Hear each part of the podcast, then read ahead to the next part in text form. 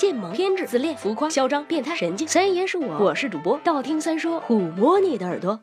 十万个为什么？作为一个有品质、有格调的吃货，有几样东西我是饿死不吃的，比如韭菜鸡蛋馅的任何东西，比如冬瓜西葫芦又叫丝瓜做的任何东西，再比如飞机上的东西。鉴于这穷逼和怂逼的本色，三爷我是从来没有坐过头等舱和私人飞机的，所以飞来飞去的也只是坐坐经济舱。航班上的东西真是难以下咽。直到有一天，我认识了土豪小伙伴，小伙伴告诉我，包机去伦敦，不管吃什么，难吃的程度都是一样一样一样的。那么为什么飞机上的东西为什么总觉得难吃？除了温饱和果腹，为什么总是让人难以满意呢？告诉你，问题不是出在食物上，而是出在海拔上。当你处在一万米的高空时，食物吃起来就是没有那么好吃。首先是因为气压，飞机在还没有起飞的时候，机舱内的湿度就降到了百分之十二左右。起飞后，干燥的空气和气压变化，两者加起来，降低了我们味蕾的敏感度，也降低了我们对美味食物的感知。事实上，二零一零年德国一家航空公司的研究就表明，在高海拔地区，我们对咸味和甜味的感知敏感度下降了大约百分之三十。除去气压，飞机上的噪音也会对人类的味觉产产生影响。相比在嘈杂的环境中，食物在安静时吃起来会更甜更咸。换句话说，下次坐飞机的时候拿到餐盒，不要急着吃，落地以后再品尝，你会有意外的收获。怎么样？想证明我是错的吗？来吧，我带上你，你带上钱，我们去迪拜玩跳伞吧。么么哒！感兴趣的请留言，拜了个拜。